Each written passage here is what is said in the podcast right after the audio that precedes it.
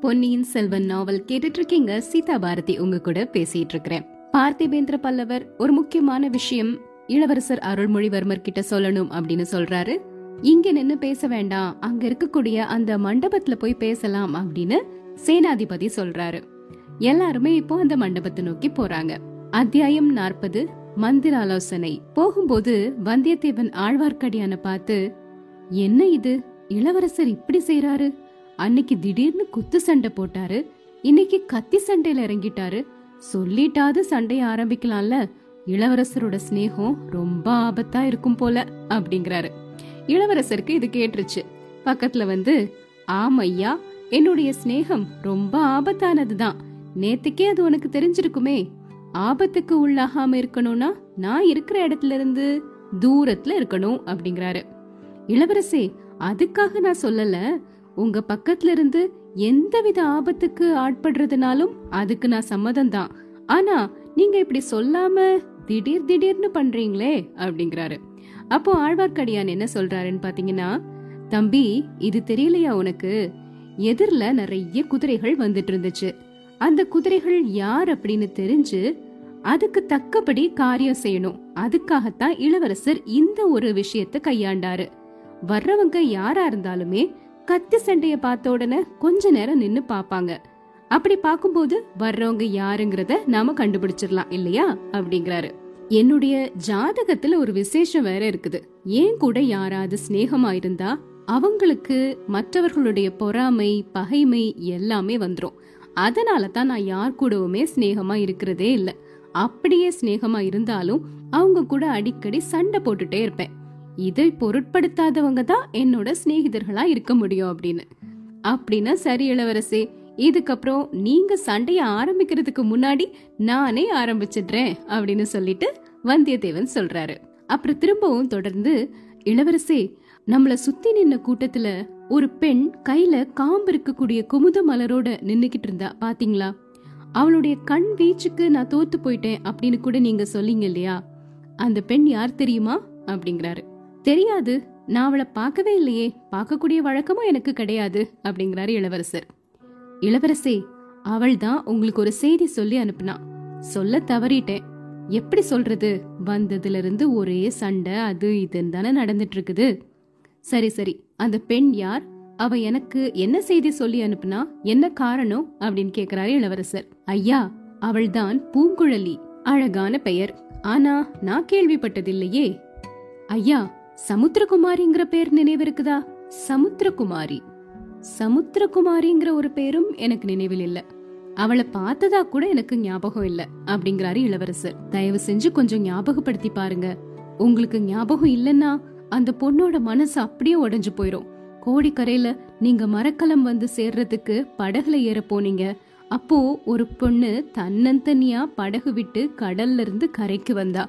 நீங்க வியப்போட பாத்துட்டு இருந்தீங்க. அவளும் நீங்க எல்லாரும் யார் அப்படிங்கறத தெரிஞ்சுக்கிறதுக்காக நீங்க நின்ன இடத்துக்கு பக்கத்துல வந்தா. இந்த பெண் யாரு அப்படின்னு கலங்கரை விளக்கு தலைவர்கிட்ட கேட்டீங்க. இவள் என்னுடைய குமாரி அப்படின்னு சொன்னாரு. உடனே நீங்க ஓஹோ இவள் உங்க குமாரியா? நான் சமுத்திரகுமாரின்னு எல்லாம் நினைச்சேன் அப்படின்னு சொன்னீங்க. அது எல்லாத்தையும் அந்த பொண்ணு மறக்காம நினைவுல வச்சிருக்கிறா. அந்த பொண்ணோட உதவியினால தான் நான் கடல் கடந்து இலங்கைக்கு வர முடிஞ்சது அப்படிங்கிறாரு. நீங்க சொன்னதெல்லாம் கேக்கும்போது எனக்கு கொஞ்சம் ஞாபகம் வருது. ஆனா கோடிக்கரை சமுத்திரகுமாரிக்கு இங்க அனுராதபுரத்துல என்ன வேலை? இவங்களோட எதுக்காக வந்திருக்கிறா? உங்களை தேடிட்டு வந்திருக்காளா? அப்படின்னு கேக்குறாரு இளவரசர். இல்ல இல்ல அப்படி ஒரு நாளும் இருக்காது. என்னை தேடி வர்றதுக்கு வாய்ப்பே இல்ல. யாரையாவது தேடி வந்திருந்தா அது உங்களை தேடி தான் வந்திருக்கணும். எதுக்காகன்னு எனக்கு தெரியல அப்படிங்கிறாரு வந்தியத்தேவன். அவங்க இப்படி பேசிக்கிட்டே நடந்து வந்து ஒரு மேற்கூரை இல்லாம வேலைப்பாடான கருங்கல் தூண்கள் மட்டும் இருந்த ஒரு மண்டபத்தை வந்து அடைஞ்சிட்டாங்க. சுற்றிலும் நிறைய மரங்கள் வளர்ந்து அந்த மண்டபத்துக்கு ஓரளவு நிழலை கொடுத்துட்டு இருந்துச்சு.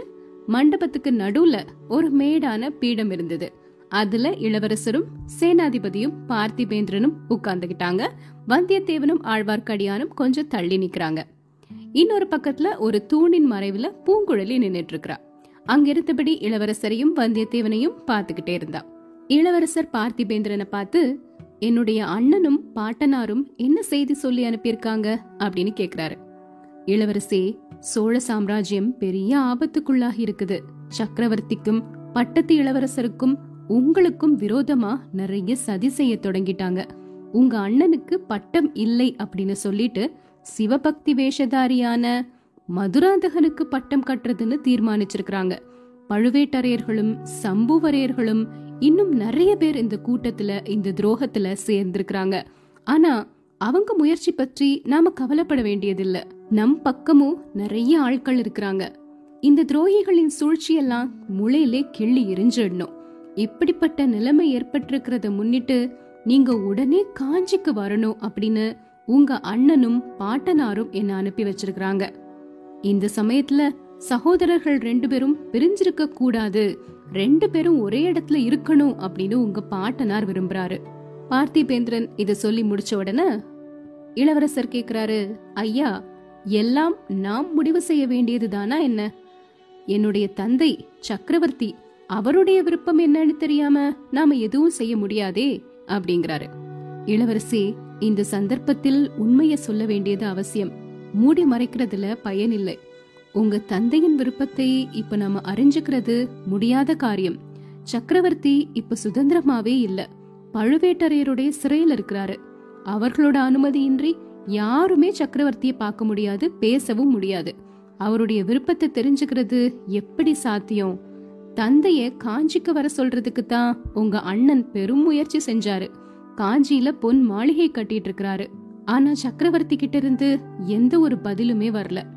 இளவரசர் அப்படியே கொஞ்ச நேரம் சிந்தனையிலேயே ஆழ்ந்திருக்கிறாரு. கொஞ்ச நாளைக்கு முன்னாடி முதன் மந்திரி அனிருத்த பிரம்மராயர் வந்திருந்தாரு. அவர் என்னைய இலங்கையிலே இருக்கணும் அப்படின்னு சொல்றாரு. நான் ரொம்ப மதிப்பும் மரியாதையும் வச்சிருக்கக்கூடிய என்னுடைய தமக்கை குந்தவை என்னைய பழையாறைக்கு வரணும் அப்படின்னு சொல்றாங்க. நான் என்ன முடிவெடுக்கிறதுன்னு எனக்கே தெரியலையே அப்படிங்கிறாரு. சேனாதிபதி உங்களோட கருத்து என்ன அப்படின்னு கேக்குறாரு. இளவரசே இன்னைக்கு காலையில வரைக்கும் நீங்க இலங்கை தீவுல தான் இருக்கணும் அப்படின்னு தான் நான் நினைச்சிட்டு இருந்தேன். ஆனா இன்னைக்கு அதிகாலையில அதோ நிக்கிறாளே அந்த பெண் ஒரு செய்தி வந்து சொன்னா அதை கேட்ட உடனே என்னோட கருத்தை அப்படியே மாத்திக்கிட்டேன். நீங்க உடனே காஞ்சிக்கு போக வேண்டியது அவசியம் அப்படின்னு எனக்கு இப்ப தோணுது அப்படின்னு சொல்றாரு சேனாதிபதி. தூண் மறைவுல நின்னு கடை கண்ணால பாத்துட்டு இருந்த பூங்குழலிய இளவரசர் இப்ப பாக்குறாரு. அந்த பெண் என்ன செய்தி கொண்டு வந்திருக்கிறாள் அப்படின்னு கேக்குறாரு. பூங்குழலி தயங்கி தயங்கி நடந்து வர்றா. இளவரசர் முன்னாடி வந்து நின்னு நாலு பக்கமும் திரும்பி பாக்குறா சேனாதிபதிய பாக்குறா பார்த்திபேந்திரனை பாக்குறா கொஞ்ச தூரத்துல நின்ன வந்தியத்தேவனையும் ஆழ்வார்க்கடியானையும் கூட பார்க்க முடியுது. இளவரசருடைய முகத்தை மட்டும் பூங்குழலியால ஏறிட்டு பார்க்கவே முடியல. பெண்ணே சொல் சீக்கிரம் அப்படிங்கிறாரு சேனாதிபதி. பூங்குழலி ஏதோ சொல்ல முயற்சி செய்யறா ஆனா வார்த்தைகள் எதுவுமே வரல. இளவரசரை பாக்குறா அதுக்குள்ள அந்த கண்கள்ல இருந்து அப்படியே கண்ணீர் வடிய ஆரம்பிச்சிருச்சு. உடனே அங்கிருந்து ஓட்டம் பிடிச்சு வேகமா ஓடி மரங்களுக்கு இடையில மறைஞ்சிட்டா. எல்லாரும் வியப்போட அதை பார்த்துட்டே இருந்தாங்க. வந்தியத்தேவன் வந்து ஐயா இதுக்கு முன்னாடி ஒரு தடவையும் இவ இப்படித்தான் ஓடுனா நான் தொடர்ந்து போய் பிடிச்சிட்டு வந்தேன் அப்படிங்கிறாரு. அப்படியே செய். ஆனா அதுக்குள் அவ என்ன செய்தி கொண்டு வந்தா அப்படிங்கறத சேனாதிபதி சொல்லட்டும் அப்படிங்கிறாரு இளவரசர். சேனாதிபதி சொல்றாரு இளவரசே உங்களை சிறைப்படுத்தி கொண்டு போறதுக்காக பழுவேட்டரையர்கள் ரெண்டு பெரிய மரக்கலங்களையும் அது நிறைய போர் வீரர்களையும் அனுப்பியிருக்கிறாங்க. மரக்கலங்கள் தொண்டைமான் ஆற்று கால்வாயில புகுந்து மறைவான இடத்துல வந்து நிற்கின்றன அப்படிங்கிறாரு. அத்தியாயம் நாற்பத்தி ஒன்று அதோ பாருங்கள். பார்த்திபேந்திர பல்லவன் ஆழ்வார்க்கடியான் சேனாதிபதி எல்லாருமே யாரு இளவரசரை கைது செய்யறதுக்காக வந்திருக்கிறாங்க? அந்த மரக்கலங்களை பழுவேட்டரையர் எதுக்காக அனுப்பியிருக்கிறாரு? இப்போ இளவரசர் இலங்கையில இருக்கணுமா? இல்லைன்னா காஞ்சிக்கு போகணுமா? அப்படிங்கறத பத்தி ரொம்ப தீவிரமா விசாரிச்சுக்கிட்டு ரொம்ப தீவிரமா விவாதிச்சுக்கிட்டு இருக்கிறாங்க. அந்த சமயத்துல நம்ம வந்தியத்தேவன் பூங்குழலி போன இடத்த நோக்கி போறாரு. பூங்குழலி வேகமா ஓடி போய் மறைஞ்சிட்டாங்க இல்லையா? பூங்குழலியை துரத்திக்கிட்டு வந்தியத்தேவன் போறாரு. அத்தியாயம் நாற்பத்தி இரண்டு பூங்குழலியின் கத்தி. ஒரு பாழடைஞ்ச மண்டபத்திலிருந்து பூங்குழலியை பூங்குழலிய தேடி கண்டுபிடிச்சிட்டாரு வந்தியத்தேவன். அவள் அங்க ஒரு மரத்துக்கு மேல சாஞ்சு நின்னுட்டு இருக்கிறத பாக்குறாரு. லேசான விம்மல் மட்டும் அவகிட்ட இருந்து வந்துட்டு இருந்தது. குரலை மெதுவா அப்படி நயப்படுத்திக்கிட்டு பூங்குழலி அப்படின்னு கூப்பிடுறாரு வந்தியத்தேவன். பூங்குழலி திரும்பி பாக்குறாங்க. நீதானா? அப்படின்னு சொல்லி திரும்பவும் திரும்பிக்கிட்டாங்க. நான் தான் என் மேல உனக்கு என்ன கோபம்? ஓ மேல எனக்கு எந்த கோபமும் இல்ல. அப்புறம் ஏன் இவ்வளவு சிடுசிடுப்பு? எனக்கு ஆண் பிள்ளைகளை கண்டாலே பிடிக்கல. இளவரசரை கூட வா அப்படின்னு கேக்குறாரு வந்தியத்தேவன். ஆமா அவரைத்தான் முக்கியமா பிடிக்கல. அப்படி அவர் என்ன குற்றம் செஞ்சுட்டாரு? என்ன அவருக்கு ஞாபகமே இல்ல. என் முகத்தை கூட அவர் பார்க்கல. உன்னை அவருக்கு நல்ல ஞாபகம் இருக்கு. நான் உன்னை பத்தி சொன்ன உடனே ஓ சமுத்திரகுமாரியை எனக்கு தெரியாதா? அப்படின்னு சொன்னாரு. என்ன ஞாபகம் இருந்துச்சுன்னா ஏன் என்கிட்ட ஒரு வார்த்தை கூட அவர் பேசல? அவர் பேசினாரு நீ தான் பதில் சொல்லாம ஓடி வந்துட்ட. அந்த மாதிரி பேச்ச நான் சொல்லல. தெரிஞ்சவங்களை பார்த்தா என்ன ஏது அப்படின்னு விசாரிக்கிறது கிடையாதா? நீ சொல்றதெல்லாம் போய் அவர் என்ன பார்க்கவே இல்லை அப்படிங்கிறாங்க பூங்குழலி. இளவரசருக்கு கொஞ்ச நாள் வரைக்கும் கஷ்டத்துக்கு மேல கஷ்டமா வந்துட்டே இருக்குமா. அவரை சேர்ந்தவங்களுக்கு எல்லாம் கஷ்டம் வருமா? இது இளவரசருக்கு தெரியும். அதனால தான் அவர் யார் கூடவும் சிநேகமா இருக்கிறத விரும்புறதே இல்லை. அவருக்கு வரக்கூடிய கஷ்டம் அவரோட போகட்டும்னு நினைக்கிறாரு. நீ மட்டும் ஏன் அவரோட சிநேகமா இருக்கிற? ஆமா அவர் எனக்கு ரொம்ப பிடிச்சிருக்குது அப்படிங்கிறாரு வந்தியத்தேவன். ஏன் பிடிச்சிருக்குது? காரணம் எல்லாம் சொல்ல தெரியாது. அவரை பார்த்த உடனே அவர் மேல பிரியம் வந்துருச்சு. எனக்கும் அப்படித்தான் அப்படின்னு சொல்றாங்க பூங்குழலி. உனக்கு இளவரசர் கிட்ட பிரியம் அப்படின்னு எனக்கு தெரியும். அதனால தான் உன்னை அழைச்சிட்டு போறதுக்காக வந்திருக்கேன். என் கூட வா. வரமாட்டேன் அப்படின்னு பூங்குழலி ரொம்ப அழுத்தம் திருத்தமா சொல்றாங்க. வரலனா நான் உன்னைய பலவந்தமா பிடிச்சு இழுத்துட்டு போவேன். பக்கத்துல வந்தனா இதோ கத்தி இருக்குது ஜாக்கிரதை அப்படின்னு இடுப்புல சொருகி இருந்த கத்தி எடுக்கிறாங்க பூங்குழலி. சரி அப்ப நான் போறேன் அப்படின்னு சொல்லிட்டு வந்தியத்தேவன் ரெண்டு அடி எடுத்து வைக்கிறாரு. வச்சுட்டு டக்குன்னு பின்னாடி திரும்பி பூங்குழலி கையில இருந்த கத்தியை எடுத்து அப்படியே வீசி எரிஞ்சிட்டாரு வீசி எறிஞ்ச கத்தி ரொம்ப தூரம் சுழன்று சுழன்று ஒரு அடர்ந்த புதர்ல போய் விழுந்தது. கத்தி விழுந்த இடத்துல இருந்து வீல் அப்படிங்கிற ஒரு குரல் கேட்டது. அது மனித குரலா இல்லைன்னா ஏதாவது ஒரு விலங்கின் இல்லைன்னா பட்சியின் குரலா அப்படிங்கறதே தெரியல.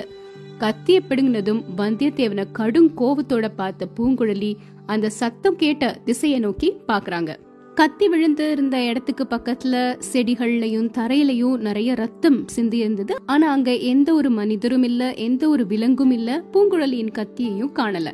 பாத்தியா பூங்குழலி? நான் சொன்னதோட உண்மை இப்பவாது புரியுதா? இளவரசரை நாலா பக்கத்துல இருந்தும் அபாயங்கள் சூழ்ந்திருக்குது. எந்த நேரத்துல எந்த இடத்துல இருந்து எப்படிப்பட்ட அபாயம் வரும்னு சொல்லவே முடியாது. தற்செயலா உன்னுடைய கத்திய பிடுங்கி நான் வீசி எரிஞ்சேன் அதுல இருந்து இங்க யாரோ பதுங்கிட்டு இருந்தது தெரிய வந்திருக்குது. எதுக்காக பதுங்கி இருக்கணும்? நீயே யோசிச்சு பாரு. இளவரசரை சமயம் பார்த்து தீத்து கட்டுறதுக்காகத்தான். கோடிக்கரைக்கு நான் வர்றதுக்கு முந்தின நாள் ரெண்டு பேரை உங்க அண்ணன் படகுல ஏற்றிட்டு போனதாகவும் அவங்கள பத்தி உனக்கு சந்தேகம் தோன்றினதாகவும் நீ சொன்ன இல்லையா? அதை ஞாபகப்படுத்தி பாரு இப்படிப்பட்ட சமயத்துல இளவரசர் கிட்ட பிரியமுள்ளவர்கள் அவரை விட்டு போகலாமா? அப்படின்னு மூச்சு விடாம வந்தியத்தேவன் பேசி நிறுத்தினாரு. அவர் என்ன போக சொன்னா என்ன செய்யறது அப்படின்னு கேக்குறாங்க பூங்குழலி. அவர் போக சொன்னாலும் நாம போக கூடாது அப்படிங்கிறாங்க. பூங்குழலி கொஞ்ச நேரம் யோசிச்சுட்டு பேசாம என் கூட வா அப்படிங்கிறாரு வந்தியத்தேவன். பூங்குழலியும் வந்தியத்தேவன் கூட போறாங்க. வந்த உடனே இளவரசர் ஏதோ ஒரு வீல்ங்கிற சத்தம் கேட்டுதே அது என்ன? அப்படின்னு கேக்குறாரு. புதர்ல ஏதோ மிருகமோ சிறுத்தையோ இல்ல நரியோ பதுங்கி இருந்திருக்குது போல இளவரசே. அதனாலதான் அவளுடைய கத்திய பிடுங்கி வீசி எரிஞ்சேன். கிட்ட போய் பார்த்தோம் ஒண்ணுமே இல்ல அப்படிங்கிறாரு வந்தியத்தேவன். சரி போகட்டும். இந்த பெண் கிட்ட ஏதோ கேட்கணும் அப்படின்னு யோசிச்சுட்டு இருந்தோமே அப்படிங்கிறாரு சேனாதிபதி. பூங்குழலி வந்ததுல இருந்து இளவரசரையே பார்த்துட்டு இருக்கிறாங்க இளவரசர் இப்போ பூங்குழலியை ஏறிட்டு பாக்குறாரு பூங்குழலி நினைக்கிறாங்க ச்சே இந்த நெஞ்சு எதுக்காக இப்படி அடிச்சுக்குது? தொண்டையில வந்து ஏதோ அடைக்குதே அது என்ன? கண்ணில் எதுக்காக கண்ணீர் தழும்புது? அசட்டு பெண்ணே உன்னோட தைரியம் எல்லாம் எங்க போச்சு? அலை கடலையும் பெரும் புயலையும் கண்டு கலங்காத உன்னுடைய உள்ளம் ஏன் இப்போ இப்படி தத்தளிக்குது? கொடிய பயங்கர வேங்கை புலியின் கொள்ளி கண்களை ஏறிட்டு பார்க்கும் அளவுக்கு துணிவு படைத்தவனுடைய கண்கள் இப்போ ஏன் மங்கள் அடையுது பெண்ணே திரும்பவும் பைத்தியக்காரி அப்படிங்கிற பட்டம் சூட்டிக்காத. இளவரசரை நிமிந்து பாரு. அவர் கேட்கிற கேள்விகளுக்கு கணீர்னு மறுமொழி சொல்லு. உன்னை என்ன செஞ்சிருவாரு? கருணை மிகுந்தவர் தயாளு அப்படின்னு உலகமெல்லாம் சொல்லுதே. பேதை பெண்ணாகிய உன்னை இளவரசர் என்ன செஞ்சிருவாரு? இப்படின்லாம் யோசிக்கிறாங்க. இளவரசர் பூங்குழலிய பார்த்து சமுத்திரகுமாரி என்ன உனக்கு நினைவு இருக்குதா? அப்படின்னு கேக்குறாரு. அதை கேட்ட உடனே ஆழ்கடலின் அடியிலிருந்து வரக்கூடிய குரல் மாதிரி அந்த குரல் பூங்குழலியின் காதுல தொனித்தது. இதுக்கப்புறமா என்ன நடக்குது? நாளைக்கு தெரிஞ்சுக்கலாம்.